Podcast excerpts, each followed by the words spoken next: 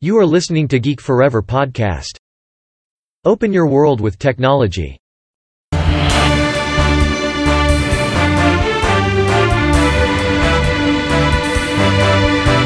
This is Geek Daily.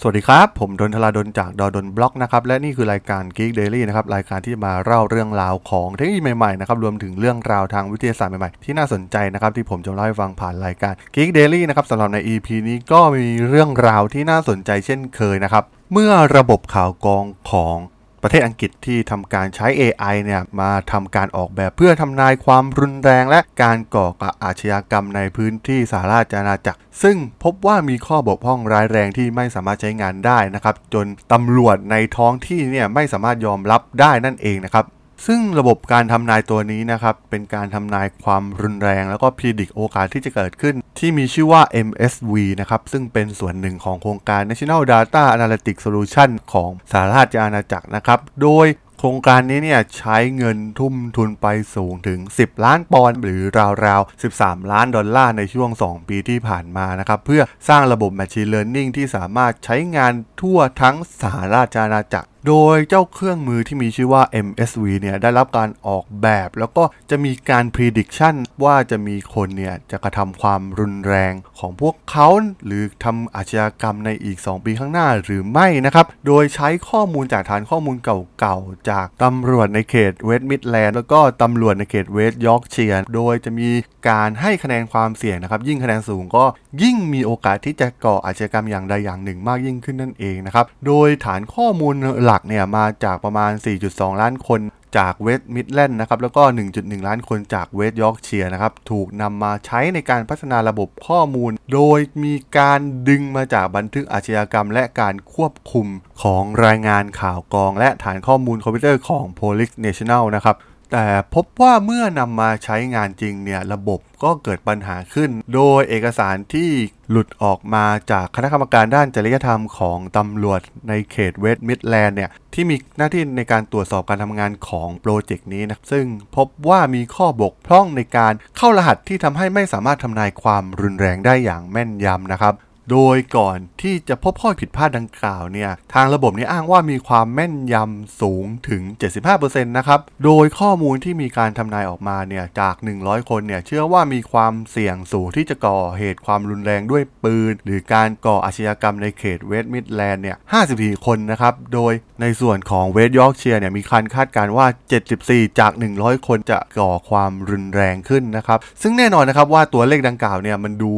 ต่ำกว่าความเป็นจริงมากๆด้วยความบกพร่องดังกล่าวเนี่ยมาจากการที่ระบบได้ทำการปรับระบบการทำนายความรุนแรงขึ้นใหม่นะครับแล้วก็ผลลัพธ์แสดงเห็นว่าความแม่นยำเนี่ยมันลดลงอย่างมากลดลงอยู่ระหว่าง สิบสี่ถึงสิบเก้าเปอร์เซ็นต์ นะครับซึ่งเป็นตัวเลขที่ยอมรับได้ยากมากๆนะครับสำหรับเรื่องของคอขาดบาดตายเช่นการก่ออาชญากรรมซึ่งแน่นอนนะครับว่าการลงทุนจำนวนมหาศาลกว่าสิบล้านปอนด์กับระบบแบบนี้แล้วก็ไม่สามารถที่จะนำมาใช้งานได้จริงรวมถึงไม่สามารถที่จะมาใช้ในการตัดสินใจในการป้องกันความรุนแรงจากเยาวชนหรืออาชญากรที่มีโอกาสที่จะก่อเหตุอาชญากรรมจริงๆแล้วก็ทำให้อัตราความแม่นยำที่ได้รับเนี่ยมันเกิดความกังวลมากๆนะครับเกี่ยวกับวิธีที่ใช้ในระบบการทำนายตัวนี้นั่นเองนะครับโดยตัวระบบตัวนี้เนี่ยจะทำนายความรุนแรงโดยใช้ตัวบ่งชี้มากกว่ายี่สิบข้อแล้วก็ใช้ข้อมูลที่มีประโยชน์ในการประเมินพฤติกรรมในอนาคตของบุคคลที่มีความเสี่ยงนะครับตัวอย่างเช่น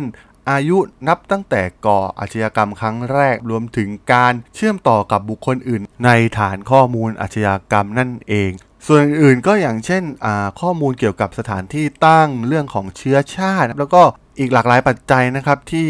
มีผลกระทบต่อความแม่นยำของระบบตัวนี้นั่นเองและมีหลากหลายนักวิจารณ์นะครับที่มากล่าวถึงเรื่องของอัลกอริทึมตัวนี้นะครับเพราะว่ามันเริ่มมีความเอ็นเอียงแล้วก็มีอคติต่ออย่างเช่นอายุเรื่องของเชื้อชาติเรื่องของเพศซึ่งมันเป็นเรื่องของการเหยียดนะครับไม่ว่าจะเป็นเหยียดผิวเหยียดเชื้อชาติอะไรเหล่านี้นะครับที่ทำให้อ่าทางอัลกอริทึมเนี่ยมันค่อนข้างที่จะไบแอสซึ่งต้องบอกว่าเป็นเรื่องที่มีการถก เถียงกันอย่างมากนะครับในประเด็นเหยียดเชื้อชาติที่อาจเกิดขึ้นภายในระบบ เอ ไอ ซึ่งตรงนี้เนี่ยต้องบอกว่าเป็นข่าวใหญ่เป็นอย่างมากนะครับที่มีการประท้วงเรื่องการเหยียดเชื้อชาติที่ฝังแน่นอยู่ในอัลกอริทึมพวกนี้นะครับโดยนักคณิตศาสตร์มากกว่า หนึ่งพันสี่ร้อย คนได้ลงนามในจดหมายเปิดผนึกให้หยุดการพัฒนาอัลกอริทึมแบบ prediction เหล่านี้โดยเฉพาะในภาคกระบวนการยุติธรรมเพราะว่ามันมีหลักฐานใดนะครับที่อธิบายได้ว่าระบบประเภทนี้เนี่ยใช้งานได้จริงนะครับแต่ว่าระบบตอนนี้เนี่ยกำลังแพร่หลายอย่าง